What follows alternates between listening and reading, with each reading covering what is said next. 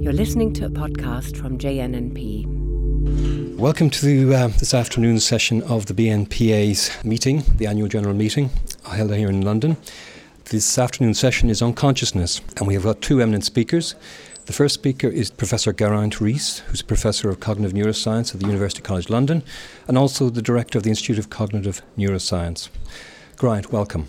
Thank you, and thank you for inviting me. Now, could you give us a little sense of why you're interested in consciousness and what relevance it has for the uh, understanding of mental conditions. So, I'm interested in consciousness because it's one of a, a handful of uh, behaviors uh, that make humans um, collectively very special. Um, so we can all think of those uh, our ability to aggregate in social networks, our help for non kin, language, and of course consciousness and self awareness. Now, individually, those may not be unique in the animal kingdom, but collectively, they mark us out as a species and arguably define human nature. S- they're also the kind of properties that we're most afraid of losing. Um, the life lived without consciousness, uh, for many of us, would be uh, a life not worth living. So that's the big picture of why I'm interested in them. I'm also interested in them because they're, they're comp- they, these are complex and difficult to understand uh, behavioral and psychological phenomena. But using modern brain imaging techniques, we can make progress in terms of trying to tie those down to the anatomy and physiology of the brain and make some kind of progress. So I'm interested in the challenge that matching up those two different areas makes. Could you just give us an idea what's the operational definition you use for consciousness in, in these studies? There are three different aspects to consciousness, which, broadly speaking, to the way we might talk about it in everyday life. Um, there's something um, in the brain that uh, wakes us up in the morning and puts us to sleep at night uh, and leads us into different states of arousal during the day. That might be uh, one aspect of consciousness, if you like, the, the level of consciousness. He is conscious, she is unconscious.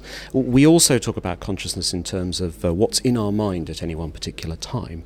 Um, I can see a red apple versus I can see uh, a yellow banana. And so the contents of our consciousness is something I'm particularly interested in.